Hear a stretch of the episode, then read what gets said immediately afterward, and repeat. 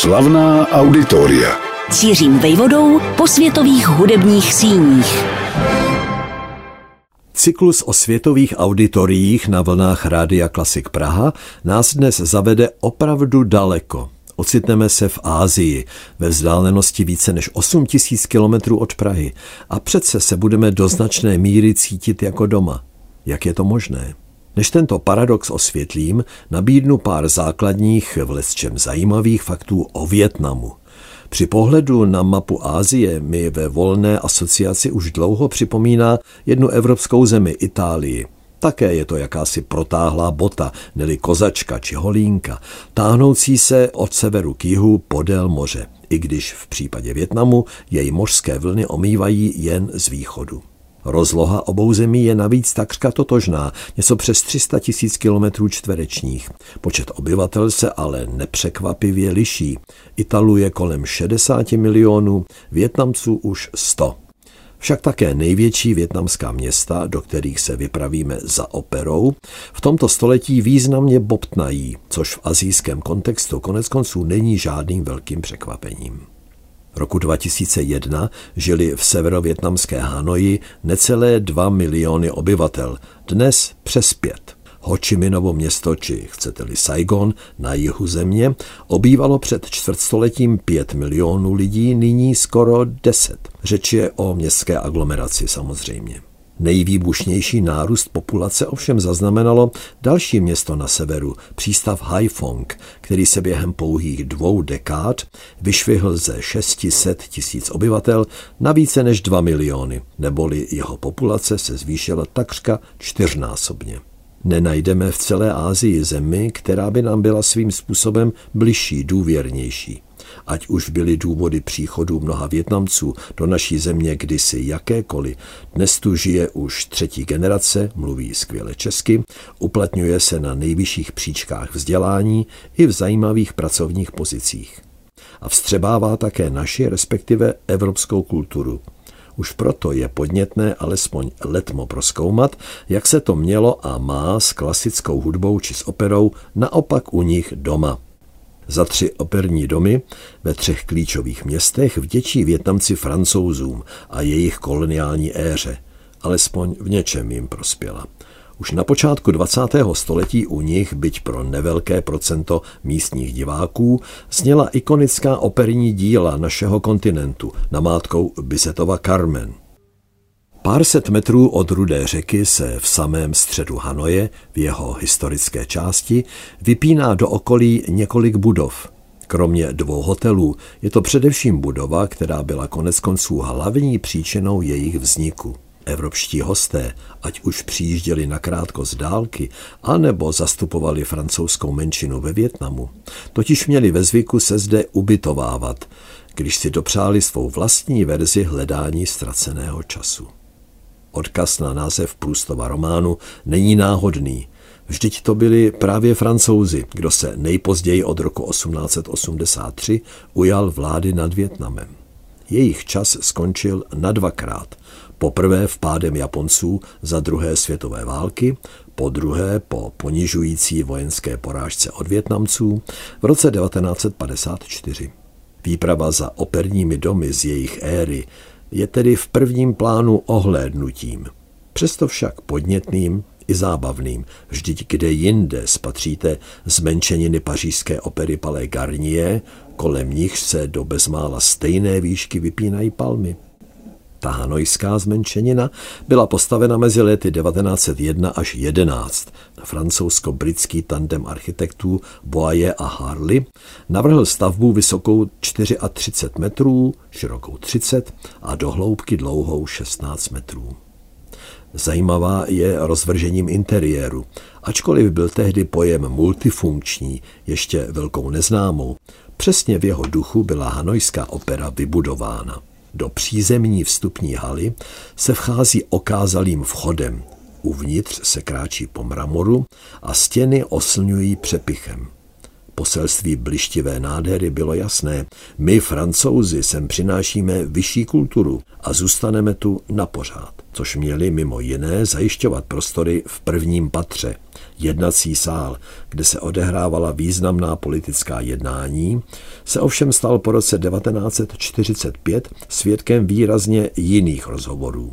Vévodil jim už strýček Ho, jakýsi místní Mao, a jeho revoluční družina. Za hudbou je v hanojské opeře zapotřebí vystoupat až do druhého patra. Tam se totiž nachází koncertní sál pro zhruba 600 diváků. Do sedaček z vínově zbarveného sametu jsou usazeni buď v přízemí nebo na prvním či druhém balkóně, ať už v řadách či v lóžích. Kdysi se zde takto mísila elita kolonizátorů s místní vietnamskou smetánkou, ochotnou a schopnou s nimi spolupracovat. Společně kdysi tleskali například pozoruhodné postavě jménem Alexandra David-Néel, která byla čímsi mnohem víc než jen pěvkyní. Tato nevšedně zvídavá žena, napůl francouzská a napůl belgičanka, se totiž roku 1924 jako první evropská žena dostala v přestrojení za domorodého žebráka tajně do Tibetu. To už dávno netěšila vybrané publikum rolemi ve Verdiho Traviatě, Delíbovi Lakmé nebo Masnetově Thais. Hanojská opera měla svou hrdinku jménem Alexandra David-Néel, pěvkyni a spisovatelku, jejíž dobrodružné toulky inspirovaly později i klasiky pítnické literatury na čele s Alanem Ginsbergem či Jackem Kerouacem. Čehož se ještě sama dožila, protože zemřela až jako stoletá v roce 1969. Operní dům v Hai Fongu, kam se teď přesouváme, si počátkem 20. století hýčkal jinou primadonu. Blanche Aral se jmenovala. Coby koloraturní sopranistka z Belgie se ve frankofonní Evropě výrazněji neuplatnila. Proto se s putovním operním ansáblem vydala do Vietnamu, který si ovšem podmanila až do doby, kdy v poště přistála mnohem lákavější nabídka. K vystoupení ji pozvala newyorská Carnegie Hall. Následně získala angažmá v Metropolitní opeře. V Americe se Blanche Aral usadila napořád, vdala se tam, ale kořeny její slávy zůstaly navždy spjaty s epizodou ve Vietnamu.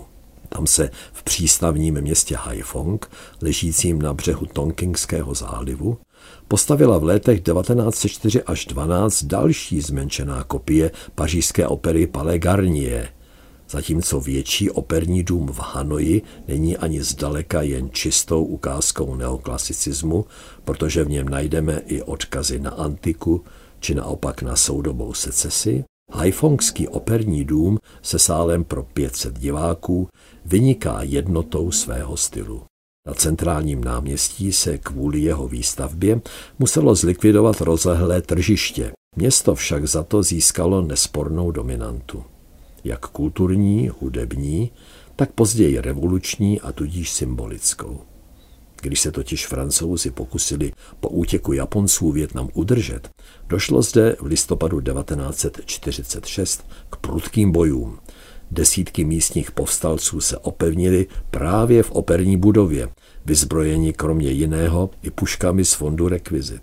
A navzdory této až operitní výbavě vzdorovali francouzské pozemní přesile několik dnů, než je vypudili nálety. V současnosti slouží operní dům v Hai Fongu různým druhům hudební kultury. Převahu zde získaly čínské či vietnamské opery, případně místní divadlo nebo folklor. Jen výjimečně se tu uplatní evropská hudba, či spíše balet, jmenovitě klasický, z dílny Petra Iljiče Čajkovského. Severovietnamská města, či spíše metropole Hanoj a Hai Phong, od sebe dělí jen 150 kilometrů.